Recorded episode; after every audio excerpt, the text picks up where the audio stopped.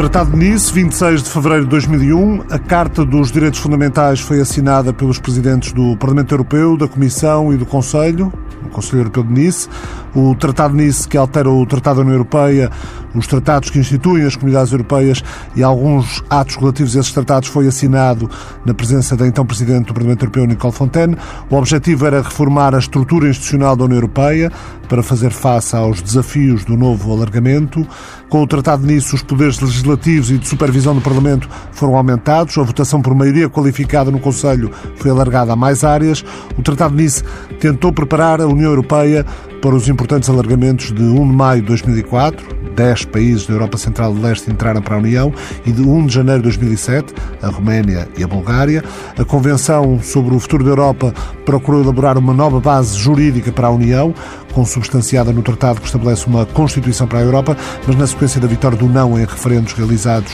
em dois países, França e Holanda, esse tratado não foi ratificado. Para perceber o que é que as mudanças do Tratado de Nice implicaram para a vida no, no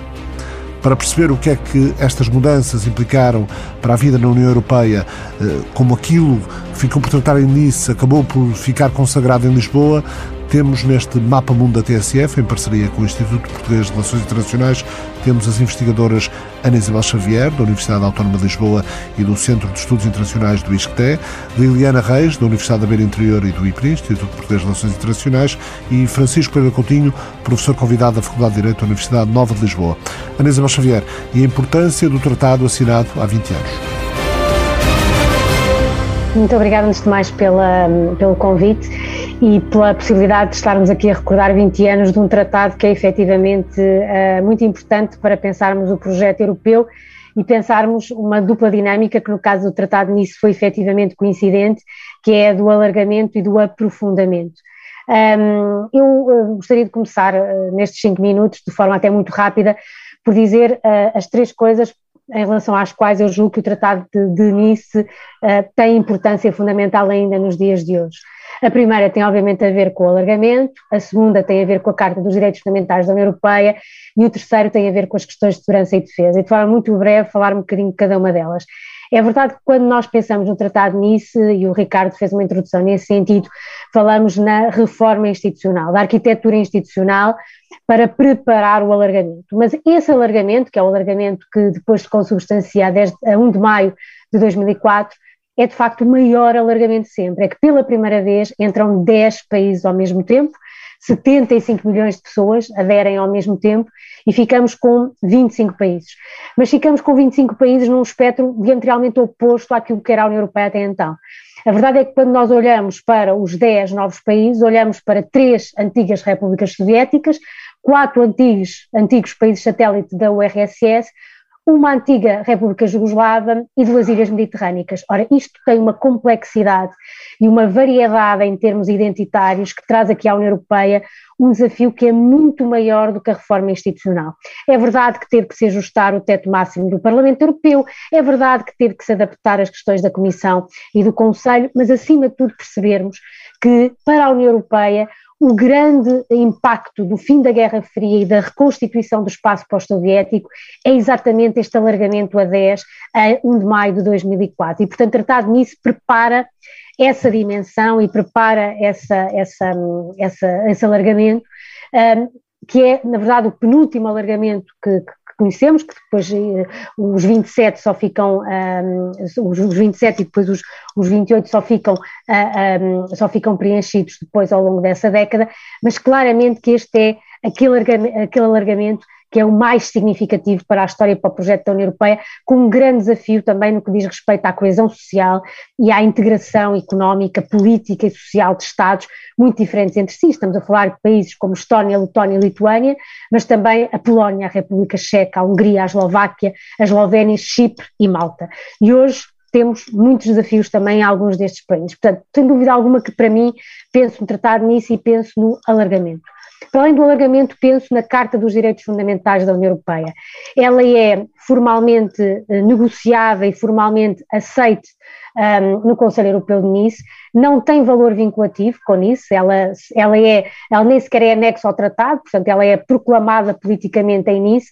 ela só vai ser anexa depois ao Tratado de Lisboa, mas a verdade é que o facto da União Europeia consensualizar num catálogo de direitos fundamentais dos cidadãos da União Europeia, que é absolutamente complementar a todo o espectro de direitos que os cidadãos da União Europeia até já poderiam aceder, nomeadamente no que diz respeito uh, à Convenção Europeia dos Direitos do Homem uh, no âmbito do Conselho da Europa, é muitíssimo importante. E, portanto, o Tratado de Nice fica um, ehm, definitivamente associado também ao anúncio formal de um catálogo de direitos e mesmo não fazendo parte do espectro jurídico europeu, e só fazendo, portanto, a partir do Tratado de Lisboa, a verdade é que com o Tratado de Nice os cidadãos europeus podem um, ehm, reivindicar os seus direitos, podem fazer queixas formais ao Provedor de Justiça Europeu para fazerem valer os direitos que estão plasmados nesta Carta. E o terceiro e último contributo que me parece que é fundamental quando olhamos para o Tratado de Nice é na dimensão de segurança e defesa. Nós não podemos ver o Conselho Europeu de Nice de 2000 desgarrado de uma série de conselhos europeus anteriores que já definem muito bem aquilo que é um objetivo estratégico da União Europeia em termos de segurança e defesa, e aí claramente o objetivo de Helsínquia de 99 traça aqui um objetivo muito comum, que é até 2003 a União Europeia se dotar de capacidades para ser um verdadeiro ator de gestão de crises, mas desse ponto de vista, Nice consagra formalmente toda a órbita que os Conselhos Europeus anteriores têm vindo a, a tratar em termos de gestão de crises, e no âmbito do, do segundo pilar, no âmbito da política externa, reforça a dimensão do controle político, a direção estratégica das operações. Mas mais do que isso, e essa é que é para mim a grande inovação do Tratado Nice, institucionaliza a possibilidade dos Estados-membros acionarem cooperações reforçadas entre si no domínio da política um, europeia e segurança comum, desde que não incidam sobre questões militares ou domínio de, da defesa. Claramente que é uma abertura para que uh, um, aqueles que queiram avançar mais na integração o possam fazer e aqueles que por algum motivo ainda não estiverem preparados para estar na linha da frente não estejam logo no imediato, mas se a qualquer momento também quiserem apanhar esse comboio, podem fazê-lo. Portanto, eu diria que efetivamente são estas as três grandes heranças do Tratado de Nice, 20 anos depois, o alargamento aos 10 países que fazem parte da órbita, da órbita sobretudo do leste e do Mediterrâneo, o, a dimensão da Carta dos Direitos Fundamentais da União Europeia, formalmente anexada ao Tratado de Lisboa, mas sem dúvida alguma que esse catálogo de direitos fundamentais é iniciado em Nice e é nisso que se deve toda a negociação uh, que levou um, a esta formalização depois em Lisboa, e por fim o reforço da ambição do ator de segurança e defesa da União Europeia, com a perspectiva da possibilidade de cooperações reforçadas, possibilitando que efetivamente a partir de 2003 a União Europeia se dote de instrumentos e capacidades que lhe permita ser um verdadeiro ator de gestão de crises. Já agora uma última referência, e o Ricardo também falava disso, o Tratado nisso antecipa e antecede os trabalhos de uma convenção sobre o futuro da Europa que são muito importantes e que depois culminariam uh, nos trabalhos conducentes a um projeto de tratado que estabeleceria uma Constituição para a Europa, que nunca foi aprovada por falta de ratificação, desde logo da França e da, e da Holanda, mas a verdade é que muito daquilo que Nice uh, antecipou foi depois formalizado no Tratado de Lisboa e, portanto, de alguma forma, aquilo que Maastricht e Amsterdão não conseguiram resolver, Nice conseguiu em parte, mas muitas das questões de Nice que também não foram totalmente resolvidas, depois foram em definitivo, consagradas no Tratado de Lisboa. Liliana Reis? Parece-me que para não haver uh, repetições, uh, seria importante também, uh, até porque este tratado, como já foi referido, Uh, apesar de ter sido assinado a 15, foi pensado para 25, há aqui uma reforma institucional muito importante. Uh, aliás, que, que, decorre exatamente dos leftovers deixados de, de, do Tratado de Amsterdão. Ora, no, no, do ponto de vista do plano institucional, na perspectiva do próprio alargamento da, da União Europeia, uh, havia questões em sede de, do Conselho da União Europeia e da, da Comissão muito relevantes o, que se colocavam perante o alargamento, nomeadamente naquilo que decorria uh, do processo de tomada de decisão interno uh, a nível institucional, ou seja, com mais Estados-membros, como é que nós poderíamos uh, efetivamente resolver uh, bloqueios ou possíveis bloqueios do ponto de vista institucional. Bem, e, e, e nisso confrontam-se, de certa forma, uh, as posições entre os países grandes da, da União Europeia e os países médios e pequenos, nomeadamente nestes dois órgãos, no Conselho da União Europeia e uh, na Comissão. Os países pequenos criam uh, um comissário uh, por cada Estado-membro, o que os países grandes veriam era efetivamente que perderiam a hipótese de dois comissários. Um,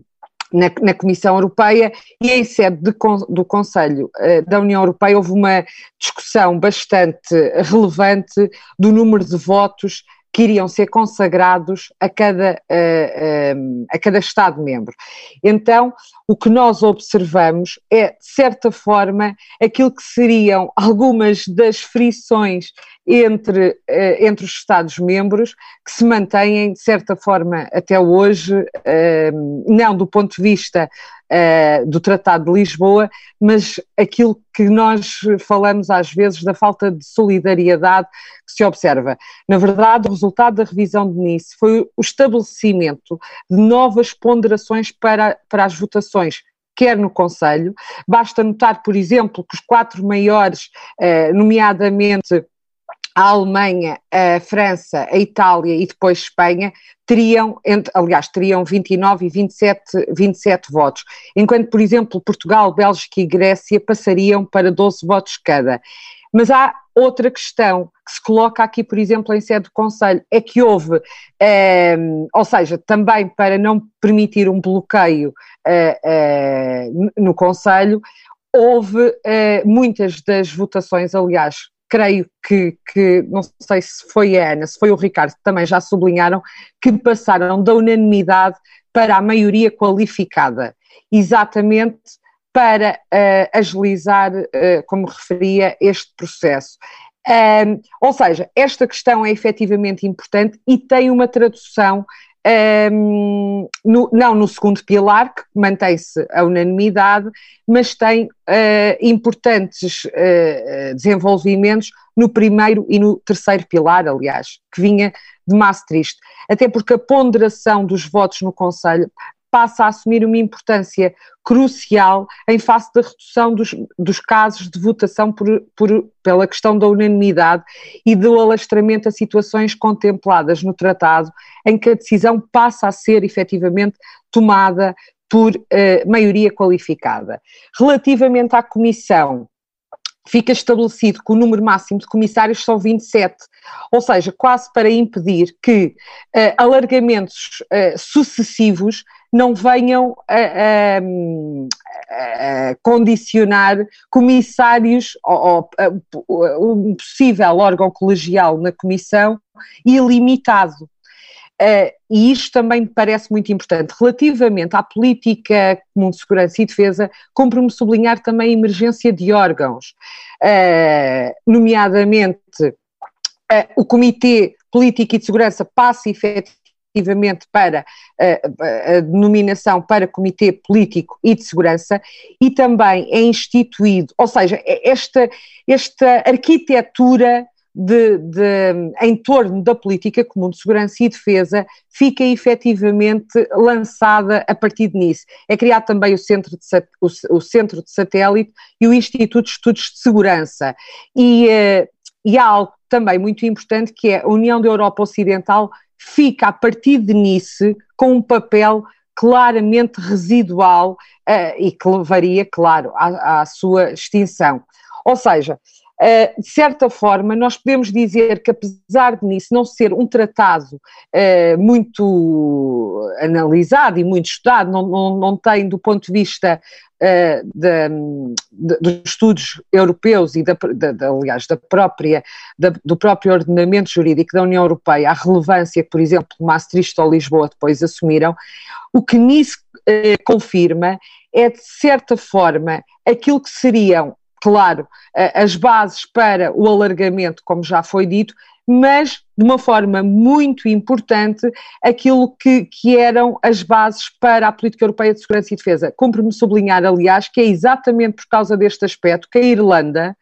uh, através do primeiro referendo, uh, chumba uh, o, o Tratado de Nice. É, é porque antecipa que possa uh, perder alguma da sua visão mais neutral, do seu posicionamento mais neutral ao nível da segurança e defesa. Francisco Pereira Coutinho, uh, muito já está dito, mas a sua apreciação à importância do que a União Europeia conseguiu há 20 anos. Interessante perceber que em início no Conselho se adota, eu creio que o Ricardo fez referência à Declaração sobre o Futuro da União, que depois vai dar origem à Declaração de Laken, que vai dar origem ao Tratado Constitucional, que no essencial corresponde ao, ao, ao, tratado, ao, Tratado de Lisboa. E, e, é por isso que uh, nós que ensinamos, no meu caso, Direito da União Europeia, quando falamos sobre a história de integração europeia, perdemos muito pouco tempo com isso. Uh, porque, a meu ver, o, o, que nisso nos mostra, e, e este Conselho Europeu que aprovou uh, o, o, Tratado de Nice foi relembrado em dezembro, no, no Conselho Europeu de dezembro, porque por 10 horas o Conselho Europeu de dezembro quase que apanhava o Conselho mais longo de sempre, que foi este, foi, foi, foram 90 horas para conseguir fechar este, este tratado, que mostra bem uh, as dificuldades que existiram para uh, o fechar. Não que se estivesse a discutir grandes princípios, grandes linhas estratégicas para a União Europeia, mas estava-se a discutir aquilo que a Liliana fez referência. Quantos uh, deputados europeus cada Estado iria uh, eleger, qual a ponderação de votos no, no Conselho, e foram este tipo de discussão a que tivemos e foi muito difícil chegar a unanimidade, e unanimidade a 15. Um, e isto mostra-nos bem uh, porque é que é quase impensável. Aliás, temos o Tratado de Lisboa, entrou em vigor em 2009, estamos em 2020 e, e não há no horizonte nenhuma perspectiva de alterarmos os tratados, porque, e esta é, um, é uma das falhas que os tratados têm, que exigirem uh, a unanimidade para qualquer alteração uh, convencional. Isto foi discutido eh, na Convenção Constitucional, eh, mas mesmo eh, o Tratado Constitucional previa esta regra da unanimidade para a alteração dos tratados, que eu acho que é um erro, porque temos a possibilidade sempre de saída e, portanto, e mesmo, imagina, a Carta das Nações Unidas só exige dois terços, portanto, não há nenhuma razão substancial para continuar a exigir a unanimidade, especialmente com uh, uma, uh, uma união uh, a 27. Eu, e nem eu acho que isso colocasse em causa uh, a posição dos Estados na União, porque um Estado que, que, que se fosse frontalmente contra uma alteração poderia sempre uh, sair uh, da, da União Europeia. Portanto, isto é, é, é, um dos aspectos que eu acho interessante. Também foi aqui referido pela Ana Isabel Xavier a questão da Carta dos Direitos Fundamentais, mas aqui tem um valor meramente simbólico, é preciso referir. Esta Carta não é vinculativa. os direitos fundamentais já são protegidos por via jurisprudencial Uh, desde os anos 60, o Tribunal de Justiça, o que se faz é codificar e dar mais visibilidade, mostrando aquilo que uh, no, no Conselho Europeu se quis com esta declaração e depois com a Convenção Constitucional e com o Tratado Constitucional, no fundo, dar esta roupagem constitucional documental uh, aos tratados uh, que acaba por fracassar com uh, os referendos negativos já foram aqui referidos em França e na Holanda em, 2000, em 2005, mas que o Tratado de Lisboa no essencial retoma, mesmo sem, sem referência aos símbolos, sem referência a esta nomenclatura constitucional. Há um outro aspecto que não foi referido, que eu acho muitíssimo importante tratar nisso, e é sobre ele que eu gostaria de focar uh, um par de minutos, que é a introdução do mecanismo do artigo 7 muitíssimo interessante, porque o que é que acontece em 2000? Algo que nos devia fazer refletir sobre a nossa situação atual. Há eleições na Áustria e há um partido de direita populista que vai para o governo austríaco. Exatamente. E há uma resposta das chancelarias nos vários Estados-membros que cortam, uh, cortam, pelo menos suspendem relações diplomáticas com a Áustria. Mas reparem, é um, é um, é um, é um partido minoritário de direita, de, direita popular, populista ou extrema-direita, como quiserem qualificar, austríaco, que vai para o governo. Imaginem a situação em 2020, onde temos vários governos, não minoritários, mas maioritários em vários governos uh, europeus, como é o caso da, da Polónia, como é o caso da, da Hungria. E, e, o que é que se introduz? Introduz-se então o mecanismo do artigo 7 que uh, pretende ser um mecanismo de garantia dos princípios e valores fundamentais da União. Okay? estão previstos no, no, artigo, no artigo 2 Portanto, é a ideia de preservar, algo que nós encontramos também, por exemplo, na Constituição Americana, a União Europeia como uma espécie de federação de Estados de Direito democráticos. e, e, como é que nós podemos olhar para este mecanismo do artigo 7 à luz do que tem sido a sua utilização nos últimos anos? Um fracasso completo. Uh, não tem sido. Uh, o José Manuel Durão Barroso, quando era Presidente da Comissão Europeia, disse que isto ia ser a opção nuclear.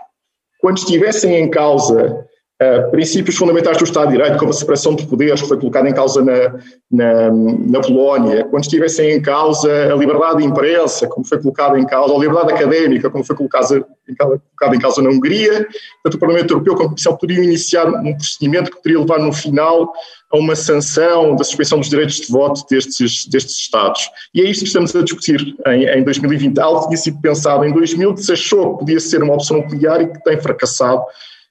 porque isto era algo impensável que pudesse acontecer na União Europeia, esta deriva populista, autoritária, em alguns Estados-membros e a incapacidade que a União tem ah, de responder ah, a isto. E, portanto, eu acho que este teria sido o grande contributo nisso, não fosse este, este mecanismo ter fracassado da forma que, como tem nos últimos, nos últimos, nos últimos anos. E, portanto, no essencial, parece-me ser isto uh, que, nisso, que nisso nos traz, uh, porque o Tratado de Lisboa, o Tratado Constitucional, veio alterar as ponderações de voto que a Liliana fez referência, os equilíbrios que foram aqui discutidos foram novamente discutidos na Convenção Constitucional e, portanto, foi uma discussão teve aquele momento histórico. É evidente que nós precisávamos nisso porque tínhamos os alargamentos e a União não estava preparada institucionalmente para esses alargamentos, mas a decisão política sobre os alargamentos já tinha sido tomada muito antes. Aliás, em certo sentido, tinha sido tomada na Declaração Schuman, quando se diz, bem, vamos abrir a União a qualquer, a qualquer Estado europeu que pretenda uh, ter estes princípios e valores. E, nesse sentido, o artigo 7 é, é, é, muito importante. Porque, e, e pensem bem quais são os Estados que entraram em 2004 e quais são os Estados que estão a violar o artigo 7 não deixa de ser caricato, não é? Numa altura em que nós dissemos, temos aqui Estados que podem aderir à União Europeia porque cumprem estes princípios e valores, mas vamos colocar aqui o artigo 7 mas não por causa destes Estados, por outros Estados que já tinham entrado, neste caso em 95, e são estes Estados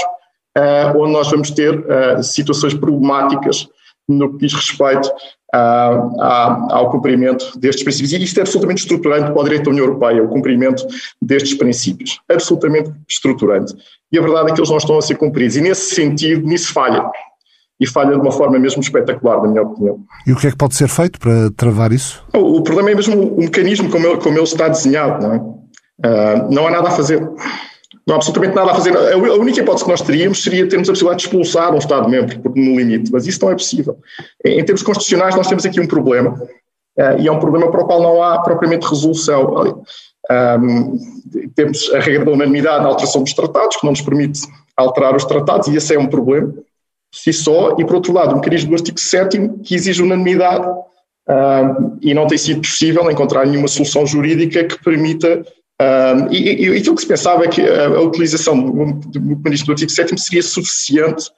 para isto ter uma influência clara uh, nestes Estados-membros. Mas a verdade é que isso não aconteceu, pelo menos não tem acontecido. Francisco, a Liliana já falava na questão da ponderação do voto. Pensa que se torna cada vez mais necessário alargar a mais matérias as decisões por maioria qualificada, uh, por ser cada vez mais difícil conseguir a unanimidade em, em diversos assuntos, em diversas matérias, e, e, e, para o processo decisório não ficar condicionado por uma certa barganha política que os Estados-membros uh, possam fazer quando eles dependem da aprovação deste ou daquele assunto? É sempre muito importante alargar o número matérias em que se decide por maioria qualificada, mesmo nós sabendo que depois as matérias geralmente não são, são decididas por consenso pelos Estados. Mas é muito diferente decidir sabendo-se que podemos ser ultrapassados, portanto não temos um veto, do que estarmos a decidir sabendo que temos um veto. Uh, e portanto é sempre importante uh, que uh, as decisões não sejam tomadas por que haja mais domínios sujeitos a maioria qualificada. Eu dou-lhe dou um exemplo. A questão da recolocação de refugiados foi uma decisão que foi forçada à maioria qualificada contra a vontade da Hungria e, e salvo erro, da Polónia, da Eslováquia. O que é que isso adiantou? Esses Estados depois não cumpriram. E depois não houve, não houve, não houve, não houve forma de exigir, de exigir, o cumprimento dessa, porque os Estados é que têm que implementar depois o direito da União. Portanto, às vezes, mesmo estando decidir sobre maioria qualificada, de nada adianta usar a maioria qualificada, porque depois não temos nenhuma garantia que os Estados vão cumprir especialmente quando estamos a falar em matérias tão sensíveis uh, para, para, para, para, aqueles Estados, para, para, os governos, para aqueles Estados, para aquelas populações, por muito irracionais que elas, uh, que elas sejam. Agora, o facto de decidirmos por maioria qualificada tem, obviamente, influência na forma como os Estados se comportam no Conselho, isso não tenho dúvida. Então, a partir do alargamento, três anos depois do Tratado de Nice, Liliana, a União a 25, depois a 27 e a 28, agora novamente a 27, tornou-se uma coisa ingerível. Não, eu, eu por acaso tenho um grau de otimismo face à União Europeia uh, ainda bastante, bastante vasto. Eu acredito que, por, e aliás, e por isso é que falei da questão do processo de decisão, Uh, efetivamente, Nice uh, revelou que com mais Estados era mais difícil gerir, mas havia instrumentos, nomeadamente do ponto de vista uh, normativo, que vinculassem os Estados a, a, outro, a outro rumo. Neste momento, Uh, o que nós temos vindo a observar, aliás, eu tenho vindo uh, também a sublinhar essa questão, e, e, e, vai muito ao encontro do que o Francisco disse, é que há aqui uma situação, é que independentemente daquilo que esteja plasmado nos tratados, uh, os Estados quase que, do ponto de vista das relações internacionais, quase começaram a deslocar o processo de tomada de decisão, mesmo do Conselho, para lógicas de alianças ad hoc o que é que isto significa? Aliás, e que a própria cooperação estruturada permanente e a cooperação reforçada uh, foi quase uma antecâmara.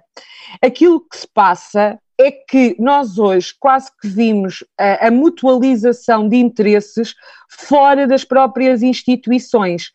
Isto quando há acordos entre os Estados. Quando não há, exatamente como o Francisco disse, é muito difícil obrigar, isto, isto num quadro muito realista das relações internacionais, obrigar os Estados ao cumprimento eh, de algo no qual eles não se revêem. Uh, agora, aquilo que nós temos vindo a observar é que há quase uma deslocalização do processo de tomada de decisão, mesmo em sede de Conselho, para lógicas de alianças de uma, de uma organização internacional uh, intergovernamental quase clássica, ou seja, não com o grau de aprofundamento que nós observamos na, na União Europeia. Mas mesmo assim, eu, eu mantenho-me otimista, porque o, os desafios uh, que os Estados-membros enfrentam, ou seja, os desafios que a União Europeia enfrenta, não é a União Europeia que enfrenta, são efetivamente os Estados-membros e eh, vislumbra-se que esses mesmos desafios só conseguirão ser ultrapassados se mantivermos aqui um grau de coesão entre os Estados, uh, que não, ou seja, que não existe fora do, deste projeto de integração. Mesmo que nós consigamos uh, uh, conviver com um projeto, se calhar, menos federalista do que aquele que pensámos uh, há uns anos atrás. Mas, uh, Ana Isabel Xavier, não há tendência crescente uh, para muito do que acontece na União Europeia ser condicionado por arranjos ou, ou agrupamentos regionais ou subregionais, seja o Grupo de Visegrado, sejam os países do sul da Europa, ou do Norte, ou dos Bálticos? Claro que sim, mas isso já existia há 20 anos atrás para esta negociação do, do alargamento a 10. Já na altura, países maiores e países médios uh, uh, receavam com, com, com propriedade uh, esta perspectiva de um alargamento, antes de mais o facto de serem 10 ao mesmo tempo, mas sobretudo aquilo que viria a trazer enquanto desafios a esta, a esta disparidade regional. E, portanto, claramente que o projeto europeu é um projeto que, uma vez alargando para lá do coração dos pais fundadores, trouxe sempre imensos desafios, mas até o próprio alargamento às economias do Sul, eh, nomeadamente Portugal e Espanha em 86, foi um desafio imenso para aqueles que já faziam parte do projeto europeu, que tiveram que começar a rivalizar e a competir também determinado tipo de setores de produtividade com estes países que precisavam de imenso apoio para poderem apanhar o comboio europeu. E sempre que há um alargamento, a expectativa é essa, é que fundo, os fundos de apoio e todos os acordos que, que inclusivamente acompanham o processo de negociação que são chamados acordos também de, de, de associação, vão exatamente no sentido de tornar as economias resilientes, no sentido de quando forem efetivamente Estados-membros da União Europeia, já se encontrem numa situação de algum equilíbrio ou igualdade em relação aos outros Estados-membros. Mas, pessoalmente, aquilo que eu considero ainda mais importante não é tanto a dimensão económica ou social porque na verdade eu acho que eh, se consegue nivelar de alguma forma essa capacidade de resposta por regiões, mesmo existindo uh, grupos divisórios, mas para mim mais complicado é perceber que do ponto de vista político e do ponto de vista do respeito pelos direitos humanos e da boa governação e do Estado de Direito, parece que há ainda um longo caminho por fazer. Ou seja, o debate que se tinha há 20 anos atrás, ou ainda antes, quando se lançaram os critérios de Copenhague em 93, são ainda mais importantes em 2021.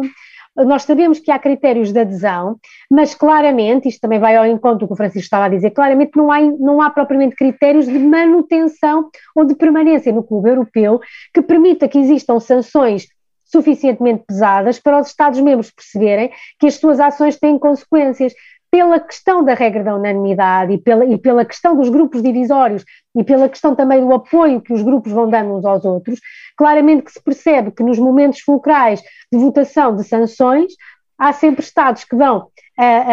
que vão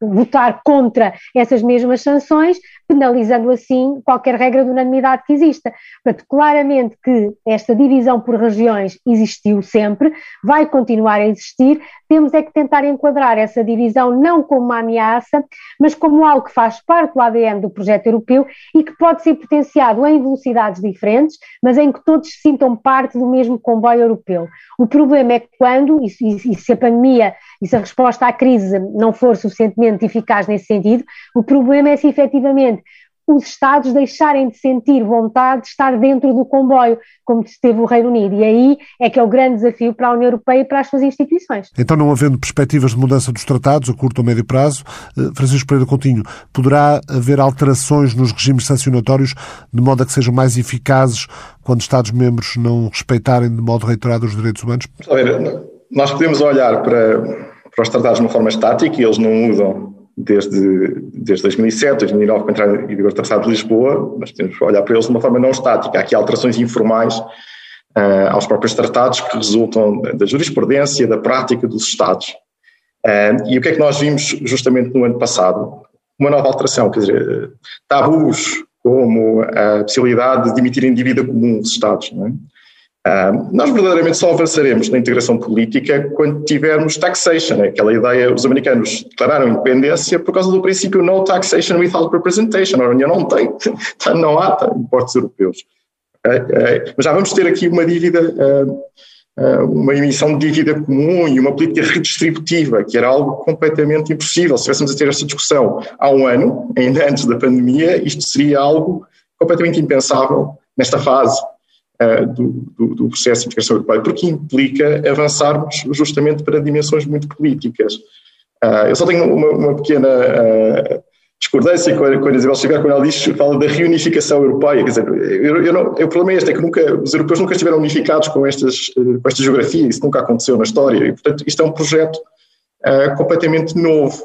Uh, e, e, eu olho muito para a União Europeia como algo que não está propriamente a caminho de um Estado federal. É? Nós temos aqui os Estados-nação que utilizam a União Europeia para responderem aos problemas dos seus cidadãos. É claro que nós criamos os cidadãos europeus e há aqui uma identidade europeia que está em formação, mas nós não sabemos exatamente qual é que ela é. Aquilo que nos diz do Eurobarómetro é que há muitos poucos europeus que se identificam como estritamente europeus. Uh, as nossas identificações continuam a ser nacionais, e, isto, são, isto são tudo comunidades imaginárias, estas coisas alteram-se. E claro, com, com esta alteração que foi agora introduzida, não é? E, e é, com, com, esta possibilidade da Comissão, e vimos agora a Comissão com as vacinas, quer dizer, tudo isto são mudanças enormes na, na própria percepção que os cidadãos têm da, da União Europeia. É, houve, é, eu acho que é das coisas mais importantes para a integração europeia eu ter visto o Marcos Mendes a incluir a Presidente da Comissão como uma, uma possibilidade para a personalidade do ano, o que significa que ela tem missão é a Comissão Europeia. Porque há uma, uma outra alteração informal aos tratados que, que, que é muito importante. Acho, acho, sabem quantas vezes é que o Conselho Europeu reuniu o ano passado? Treze vezes. Treze vezes. Portanto, um órgão de cúpula, condução política, que segundo os tratados devia reunir quatro vezes, reuniu-se 13 vezes. Muitas vezes no Zoom, é certo, o que significa que está ali o governo europeu, na verdade, não é a Comissão, é ali. É puramente intervento, mas atenção, não, não interventar na lógica do direito internacional, porque se reúnem 13 vezes, quando se reúnem 13 vezes, é porque tem muita matéria para discutir. E, portanto, nós vimos um, um avanço enorme da, da, integração europeia, embora o conceito de integração também nos, nos radique novamente para a ideia de unidade, que eu não sei se é esse, se é aí que vamos chegar, se é isso que, que, que, o futuro nos trará. O Brexit é muito importante, mostra que o processo é reversível, portanto não vale a pena estarmos ainda uh, a pensar uh, como, se, como, se, como, se a integração europeia fosse um, algo, algo, irreversível. Uh, mas agora, eu, eu, vejo muito, muita distinção. eu, eu acho que nas instituições europeias muitas vezes não há muita noção de que realmente já não estamos a discutir aqui a cota de, de pescada para cada Estado-membro. Quando estamos a discutir a cota de refugiados, é óbvio, é óbvio que não é a mesma coisa. E, e não vale a pena vir invocar aqui solidariedades e outras coisas, quando as preferências políticas de alguns Estados vão no sentido de não acolher uh, refugiados. E isto, obviamente, implica discussões ao nível do chefe de Estado e do governo no Conselho Europeu, eh, onde estas decisões depois vão ser, vão ser tomadas. Pergunta-me, vai haver alterações, vão, vão existir alterações dos tratados? Se o Conselho Europeu decidir, se conseguimos consenso uh, no, no, Conselho Europeu. Agora, vamos ter aqui, uh, obviamente, alguns Estados a tentar, como, como tentaram agora em dezembro os, os, os húngaros e os polacos, um, enfim, usar o seu veto para tentar uh, ganhos, ganhos negociais. Uh, mas isso é a União Europeia, isso é, é, a União Europeia atual funciona, funciona assim, mas foi possível ultrapassar, isso é que é o, é o ponto importante. O ponto importante nós termos retirado de dezembro não era, não era claro que isso acontecesse, é que foi possível ter um orçamento e foi possível uh, ultrapassar e foi possível uma solução muito europeia de compromisso para os húngaros e para os polacos, dizendo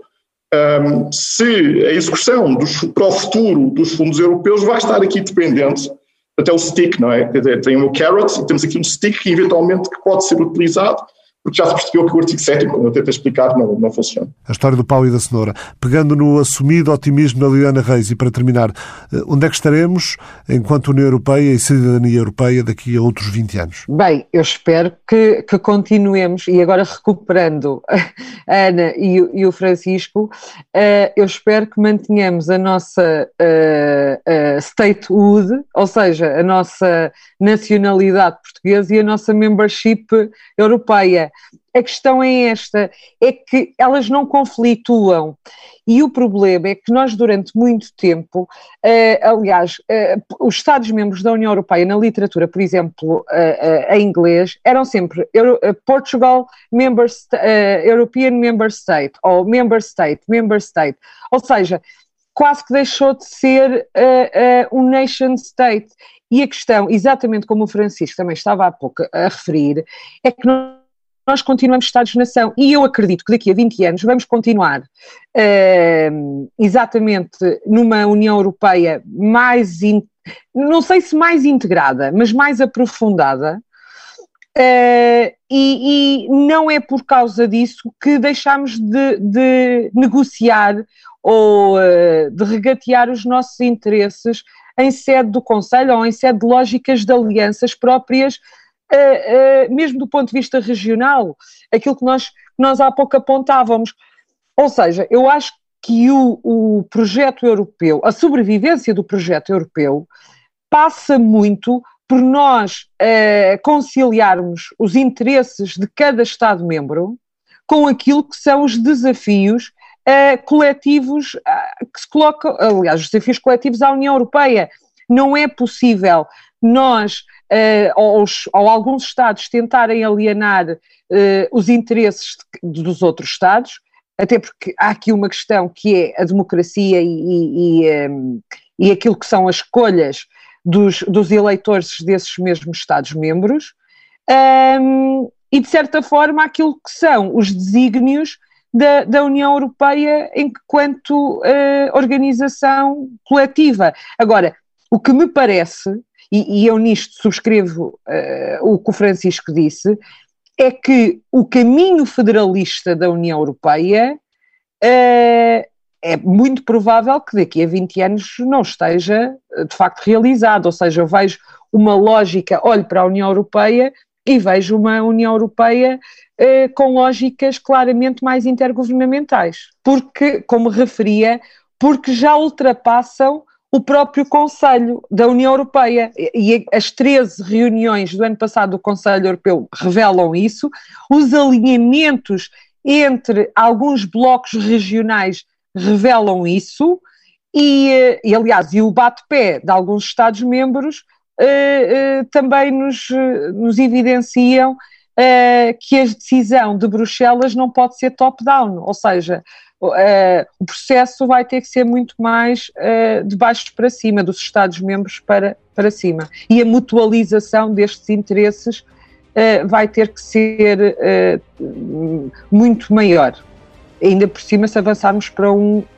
alargamento nos Balcãs, como se prevê. Liliana Reis, Ana Isabel Xavier, Francisco Pereira Coutinho, muito obrigado a todos. O Mapa Mundo, parceria da TSF com o Instituto Português de Relações Internacionais, regressa na próxima semana e está disponível em podcast e em tsf.pt.